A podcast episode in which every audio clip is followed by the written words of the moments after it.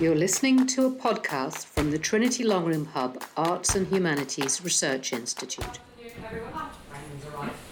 And thank you for joining us, and those of you who've been here for a very exciting afternoon, thank you for still being here. Um, we are coming to the close of today's festival events, but uh, with absolute delight, I'm going to introduce my colleague, Andrew Murphy, who is the 1867 Chair of English in the School of English, uh, who is Ireland's greatest expert on Shakespeare, and many of you have seen earlier this year, it was this year, wasn't it? It was. Yeah. Earlier this year, uh, Andy led the, the celebrations and the scholarship on Shakespeare's first folio and its 400 years. Uh, but he also writes on other topics. He's an expert in the history of reading, on uh, uh, the literature of nationalist Ireland, uh, and has just edited a book on Britishness, which you can, well, it's not on Brit- the literature of Britain, yes. which you can see downstairs on the publications poster uh, as you're going out. Uh, but today he turns his Shakespeare skills to the story of fascists at the gate, Coriolanus in Irish. Andy. Thanks very much, Eve. I've been warned not to wander too far away from the microphone which is recording me, uh, so I will try very hard uh, not to do that. Uh, thanks for that introduction, Eve, and thanks for the kind uh, invitation to come and speak at this really wonderful festival. I was looking at the festival brochure this morning and looking at the cover of it, I noticed that the cover says, Was Shakespeare Irish? So if you've come here expecting that I'm going to tell you that Shakespeare wasn't born in Stratford-on-Avon, but actually he was a native of the Blasket Islands and a distant relative of Peig Sayers, uh, I'm afraid you're going to be disappointed. Uh, so if that's enough information for you already, feel free to walk out at this point uh, if you if you like. So I'm not going to be talking about the biographical Shakespeare. I'm going to be talking about the uses to which Shakespeare has been put uh, in Ireland, and particularly the um, political uses to which his work has been put. So the session is going to fall into two parts. So the first long bit of it is going to be me talking about uh, as Eve just said, they're a translation of Shakespeare, of a Shakespeare play into Irish. Sorry, excuse me. And I should offer an apology at this point if there is anybody in the audience who is, sorry, excuse me, if there's anybody in the audience who is a flu- fluent or even native speaker of Irish, I will be reading a couple of short extracts in Irish, and I beg you your forgiveness if you're a fluent speaker for the mangling of the language that I'm going to do uh, at that point, and also for my amateurish uh, translations. So the first long bit, as I say, will be about this translation and the history of it. And then in the final little section, I want to talk about uh, a problem that I encountered in trying to untie the final bit of this particular story. Uh, and I want to talk about the slightly surprising place that I came out to at the point where I untied the final little bit uh, of the thing. So when, when Eve and I were back and forth a little bit about uh, my doing something for this, I thought this might be a useful thing to do because I think when, as academics, when we give papers, we always speak with great authority and we try to project the idea that we really know what we're talking about and we've got it all worked out. And I thought in the context of a research f- festival, it might actually be useful to talk a little bit about coming to a slight stumbling block and then the surprise of discovering something uh, that you weren't uh, anticipating. Uh, so that's basically what I'm going to be, that's the shape of what I'm going to be saying. So, one interest that I have at the moment is in the political Shakespeare in Ireland. So, the way in which Shakespeare was received politically, has been received politically uh, over the centuries. The thing that's always struck me is the extent to which uh, the leaders of Irish nationalism over the centuries have all, almost all, had a very strong interest uh, in Shakespeare. So you go back to Wolfe Tone, you come up through Michael Davitt, you get to James Connolly, uh, Thomas MacDonagh. They all were avid readers of Shakespeare, uh, and they all had things to say about Shakespeare.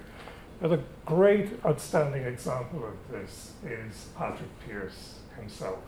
So if you go out to St. Andrews down in Rathfarnham, to the Pearse Museum, they have recreated Pearse's study down there. And one of the things that you'll see there is a bust of Shakespeare that we know uh, uh, Pearse owned and we know was part of, was in his study uh, in its uh, original configuration. we have a very interesting quote about, um, about Pearse and Shakespeare from Desmond Ryan. Some people may know Desmond Ryan. Uh, he wrote a memoir uh, about 1916 and wrote many other things. So Ryan was a pupil at St. Enda's, so he was taught by Pearse. Uh, and as a very young man, uh, he fought side by side with Pearse uh, in the GPO. So in his memoir of that period, uh, Ryan says of Pearse, he loved his books, including his many editions of Shakespeare, all of which he had watched in the bookseller's windows. Nobly renounced, entered, fingered, steeled himself, fled whole streets away, lingered, wavered, turned back, and purchased, radiant and ashamed, until he saw the next. It's a very weird description book by right? But it gives you a sense of the extent to which Pearse was obsessed, really, uh, with Shakespeare. So Shakespeare, uh, Pearse performed Shakespeare in his own home growing up with his siblings, and he had his pupils perform Shakespeare at St. Enda's. And one of the things that's always struck me is the fact that though Pearse was a great advocate of the Irish language, I'm sure people will know he was the editor of An Claidheamh Soluis, for example, uh, and wrote in Irish as well as in English. Uh, and so he was a great lover of the Irish language and he was a great lover of Shakespeare. But it never seemed to occur to Pearse to put those two things together. As far as I can tell, the Shakespeare performances at St. Enda's given by his pupils were all performed in English, so it never occurred to him to make a translation uh, into Irish. But we do have another Irish nationalist figure from the same period who did translate Shakespeare into Irish, uh, translated Coriolanus uh, for the stage. The translator in question was Liam O'Brien. I don't know if anybody knows much about O'Brien, but he's an absolutely fascinating figure.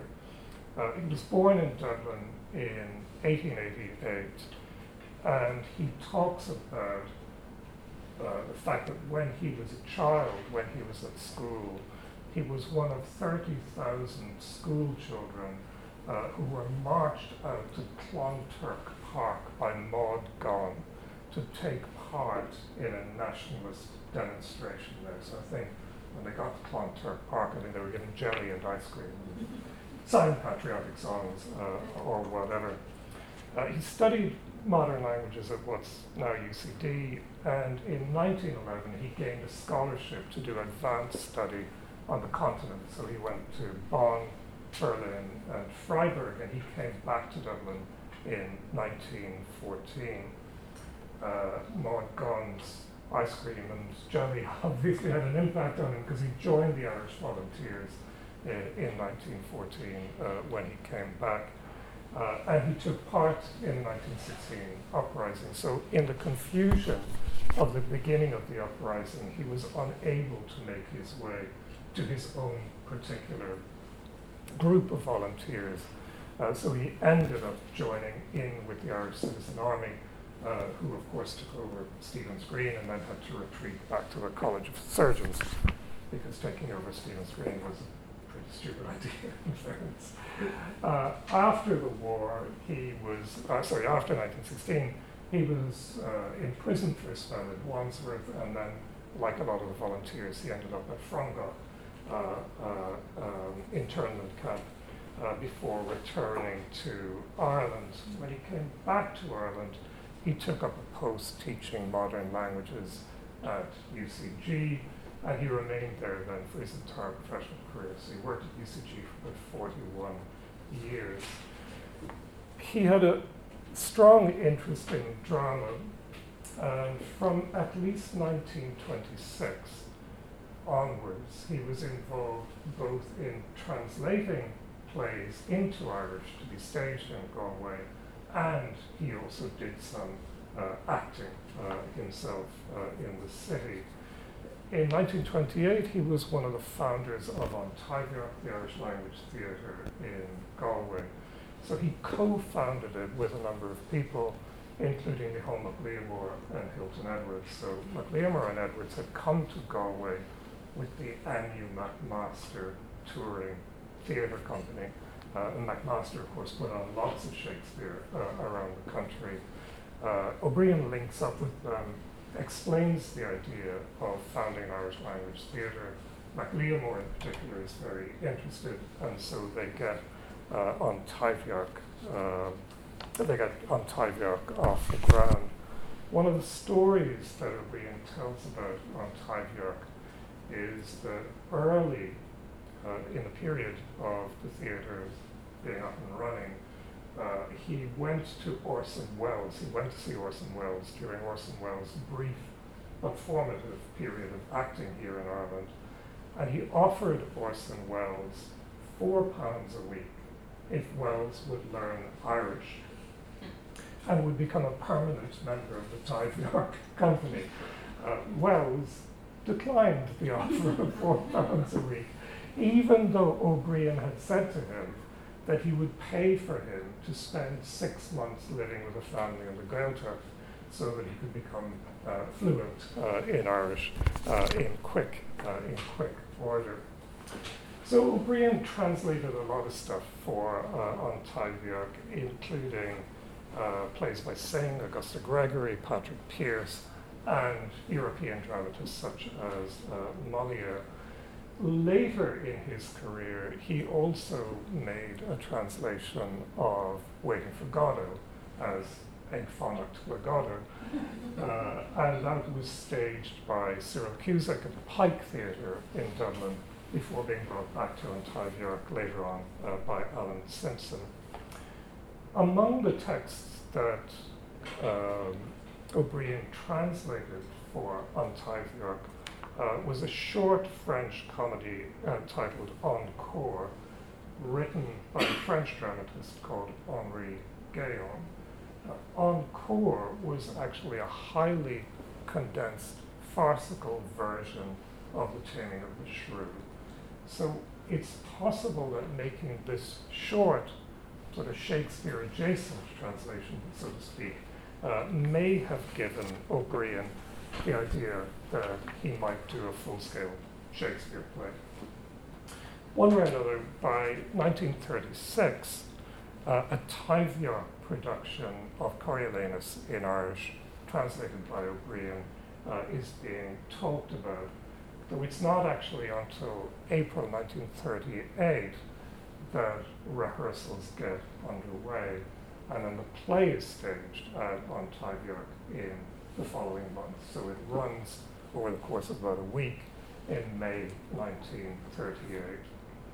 Now the text, the translation of the text was finally published in 1945. Uh, so it's staged in 38, it's published in 45 and I think the explanation for that gap of seven years uh, is probably very simple. It was a massive paper shortage during the course of the Second World War. Uh, paper was rationed and printing was very highly restricted. So I think uh, O'Brien translates the play uh, for performance in 38, uh, and then it doesn't get, get published until, uh, until 45. O'Brien adds uh, a little foreword to the published text, and in the foreword, he explains that what he has aimed for in making the translation is essentially a workmanlike rendering of the play into Irish prose. Uh, so here is where you need to block your ears if you're a fluent Irish speaker. So he says, Near hugus ein iirecht, ar an áilecht ilita atá in a lawn de versi Shakespeare a hort law. I made no effort to carry across the poetic beauty of Shakespeare in his translation. Um, we can see what he means by this if we take just a short representative little passage from Shakespeare's original and then look at what happens to it in the translation. Uh, so Shakespeare's text inevitably is highly compressed, inventive, and highly uh, uh, rhythmical in its poetry. Uh, so if I just read that for a start, all tongues speak of him, and the bleared sights are spectacle to see him. Your prattling nurse into a rapture lets her baby cry while she chats him. The kitchen malkin pins her richest lockram about her richy neck, sorry, richy neck, clambering the walls to eye him. So you get all that kind of meaty compression, uh, poetic language there. Uh, and so here's O'Brien's prose translation in Irish. Níli méo gachéine ach Coriolanus, agus tá coch ag iri é ecoil. An téach féidir leis tada ecoil tuair á ceannacht specláí, an cholín a bhfuil páistí le tuairtamach ásúlóda cé, ligan si ggóibh a gríthe a le cuiineáin, fadas atá siise a scéaliad ar. Rihan an choí aimsere as, as an gíisling, tá rééistí brat brad a chur timppó a muineil le nach feicfií an salachar agus sin í a drapadúirt ar na ballí chun brathnú ar choirlénas. So anybody has forgotten their school Irish, uh, I'll do the slightly mad thing now of translating the translation back into English to give you uh, a, a, a, flavor of it. Uh, so uh, there is nothing in anyone's mouth but Coriolanus, and everyone is trying to see him. He who is sightless is buying spectacles. The girl who has children to take out for a walk lets them burst their hearts with crying while she tells tales of him. The servant girl runs out of the kitchen after putting a neckerchief around to hide the dirt and there she is climbing the walls to look on Coriolanus. So you can get the sense there that everything that's in Shakespeare is in O'Brien's translation, but inevitably it's a lot more, a lot more prosaic. So he offers, we can say, a solidly faithful rendering of the text, but the poetry and force of the original is inevitably lost uh, in, the, in, in the process. Now, thinking about Coriolanus uh, itself, uh, somebody asked me on Twitter just yesterday why Coriolanus of all plays. Uh, but Coriolanus was, of course, a play that very much resonated specifically with the politics of the 1930s. And it's a play that people come back to again and again in the 30s and indeed into the 40s, uh, including in this country. So the Cork Shakespearean Society presented Coriolanus at the Opera House in Cork in 1932. And in the same year, my predecessor as professor of English at Trinity, the wonderfully named Wilbraham Fitzjohn Trench, arranged a reading of the play, uh, public reading of the play, uh, in conjunction with the British Empire Shakespeare Society still called the British Empire Shakespeare Society in 1932. They subsequently changed their name. Two years later, 1934, the Belfast branch of the British Empire Shakespeare Society also does a public reading of the play. And two years later, again in 1936, the Abbey mounted a full scale production uh, of the play. Uh, so their uh, expectation was that they would have gotten Anew McMaster to come into the Abbey and take the part of Coriolanus. Uh, but contract negotiations with McMaster broke down, and so an actor called Reginald Jarman took the part instead. Uh, the Abbey production was successful and popular, uh, but the actor playing Aufidius slipped on ice outside the Abbey uh, and broke his leg, and he couldn't go on, so the, the production was terminated um, earlier than expected. So, in producing a translation of the play for An Taibhdhearc, then O'Brien was very much in tune with the spirit of the time, with loads of interest uh, in the play. And he registered the play's contemporary relevance in his foreword to the to his text, to the published text, writing of the play as drama onvra mar a Shakespeare os cór orsú ceist atá cho bio agus cho riamhar inniu agus a bhí lenaling féin. Isise an ceist idir an déan mapas agus an Jack Tort. So a wonderful drama in which Shakespeare debates before our eyes a question that is as live and as potent today as it was in his own time. That is the question of the conflict between democracy and dictatorship. So O'Brien is very well aware of the kind of discussions that are going on around the play. The contemporary reviews of the production picked up on this element of it, this uh, political element of it. So it was reviewed at the Connacht Sentinel, and the review was headed boldly Was Shakespeare a fascist? And the review notes that, according to some present day critics, Shakespeare in this play presents the problem of fascism versus democracy. As usual, some draw the conclusion that it shows him to be a fascist, others that it proves him to be a Democrat.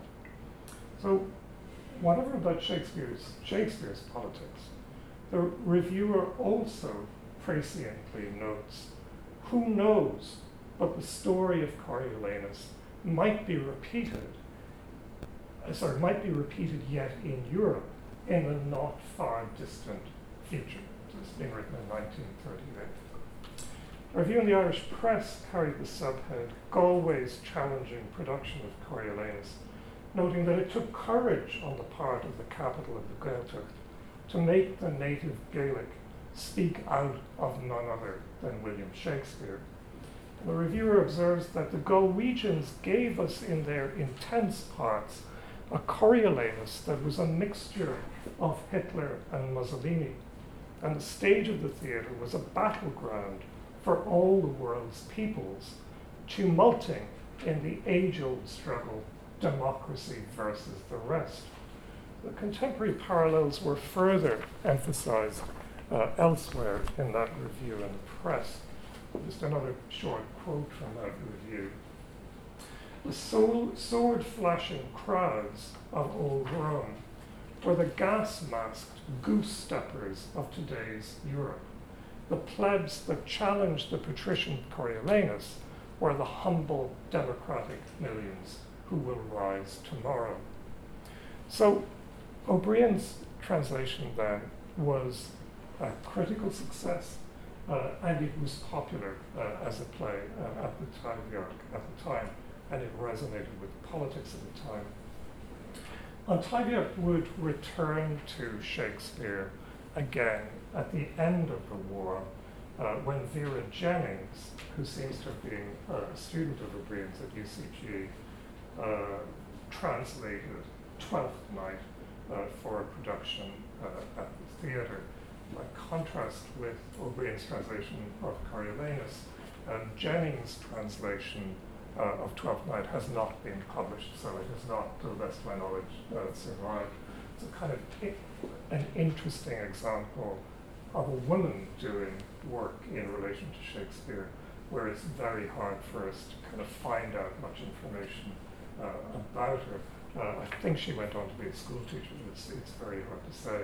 Uh, but interesting to think that An had two plays of Shakespeare's translated into Irish, uh, and that one of them had a female translator.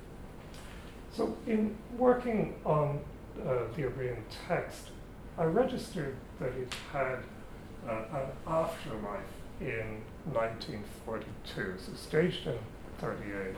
Uh, in July 1942, it turns up in the Radio Éireann schedule, advertised as Coriolanus Garlagan Greg Egg Liam O'Brien or Grama Shakespeare. So as the description indicates, this is a highly condensed version of the play. So it's an hour-long program uh, with O'Brien's text edited down uh, to make it shorter and suitable for radio performance. And uh, in that uh, radio performance,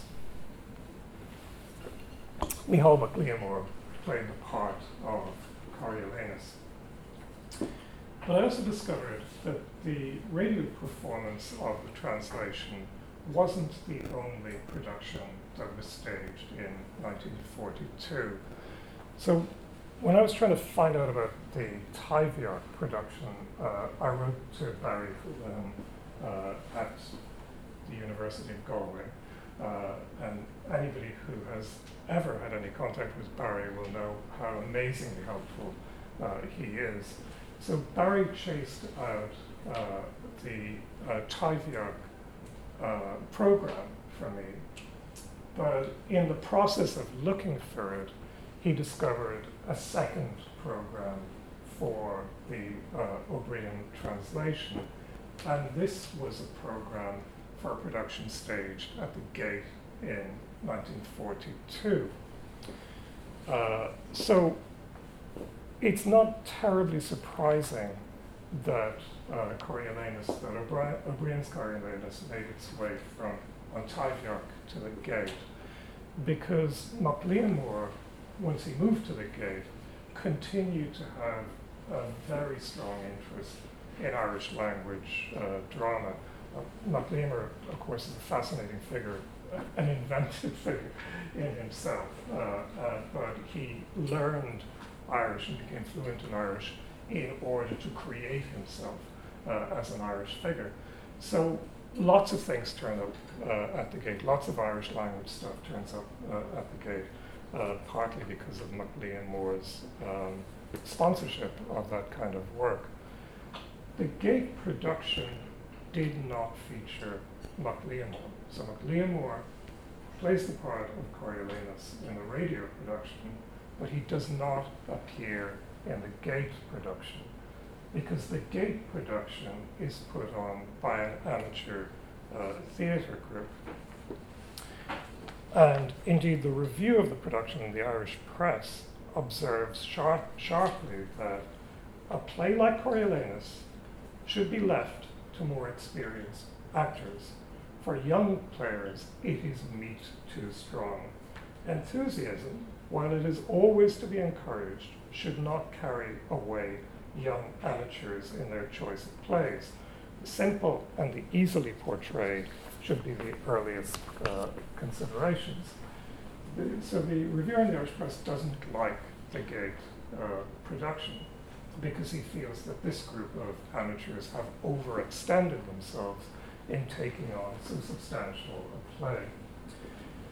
Now, the program for the gate performance tells us that the group who staged it uh, were called Ashtori Nahash Arha, the actors of the resurrection. And this is where I kind of arrived at a stumbling block uh, with the work that I was doing on translation.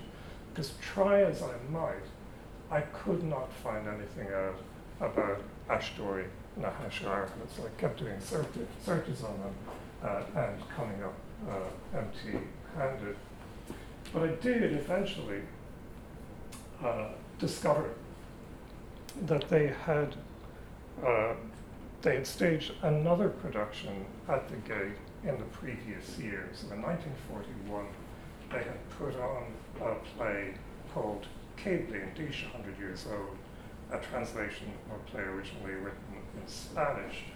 Uh, that play was reviewed by the same reviewer who the next year would review Coriolanus, and he wasn't or she wasn't any more impressed by Bliain Dish than by Coriolanus. Uh, this time, writing in Irish, Ní Iran on drama show amateur. this drama is not suited to amateurs.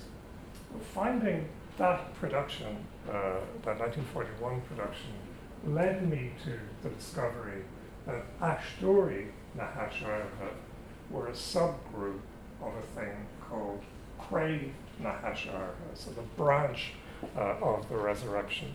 Uh, and Craobh na hAiséirghe was a branch of Conran So um, I found that connection back to a much larger organization.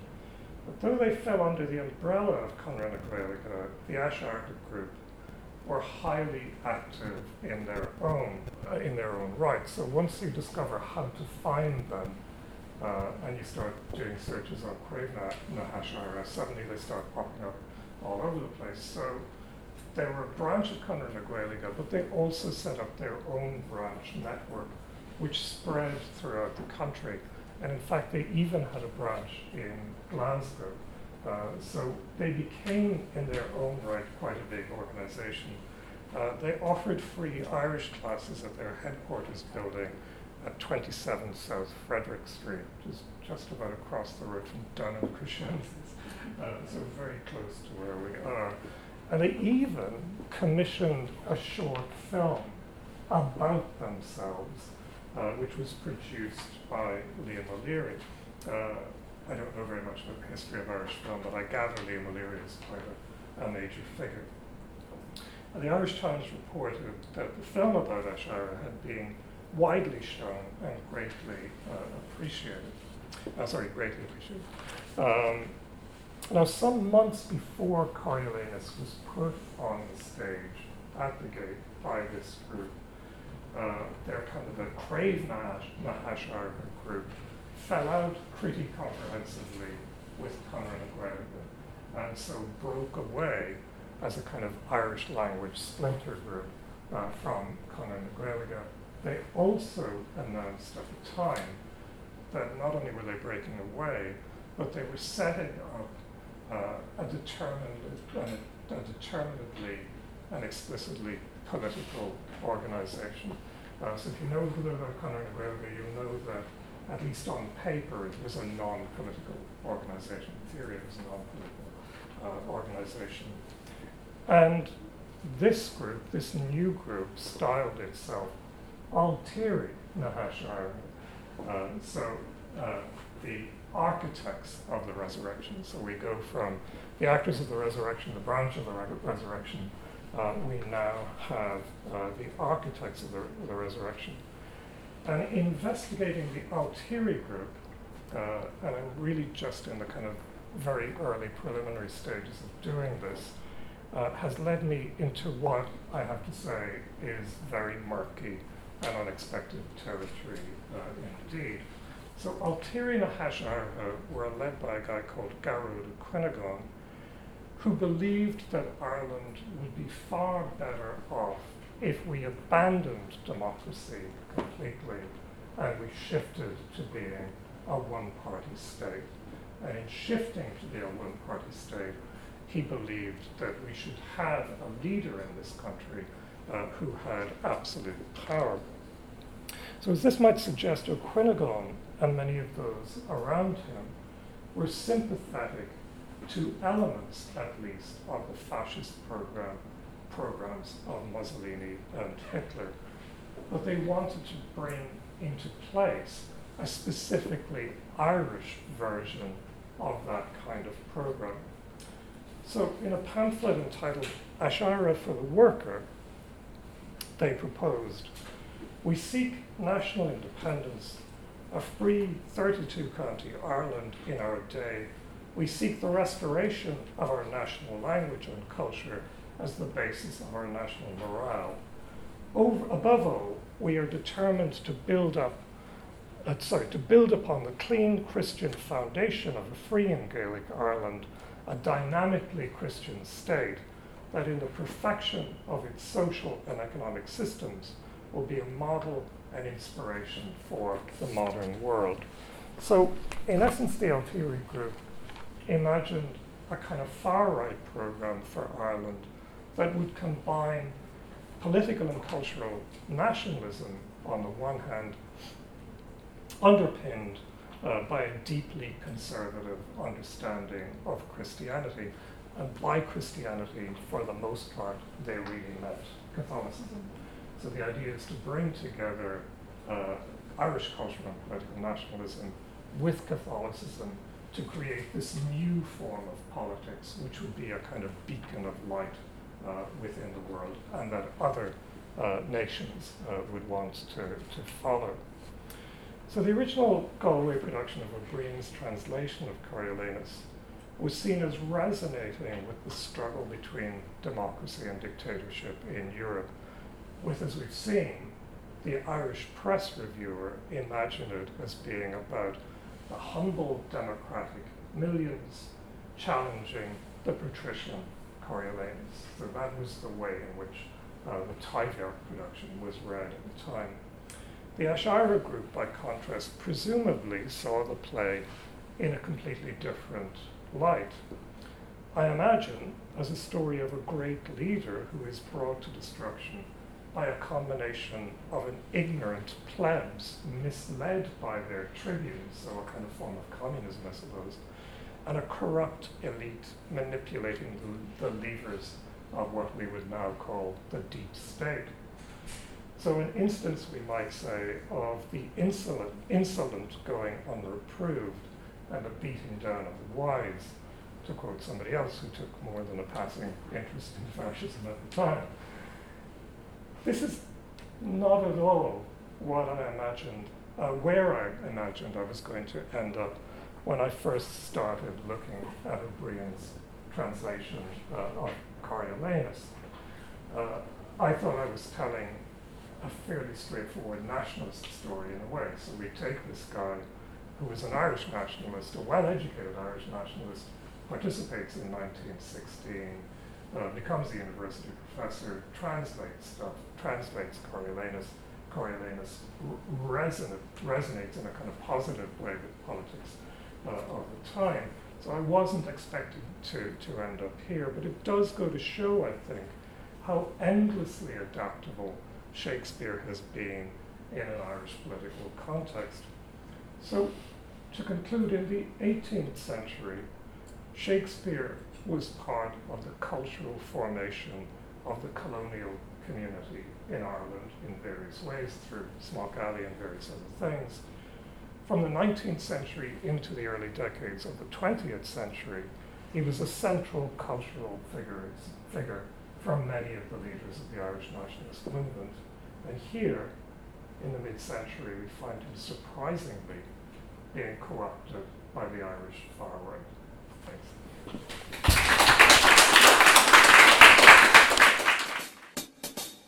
Thanks.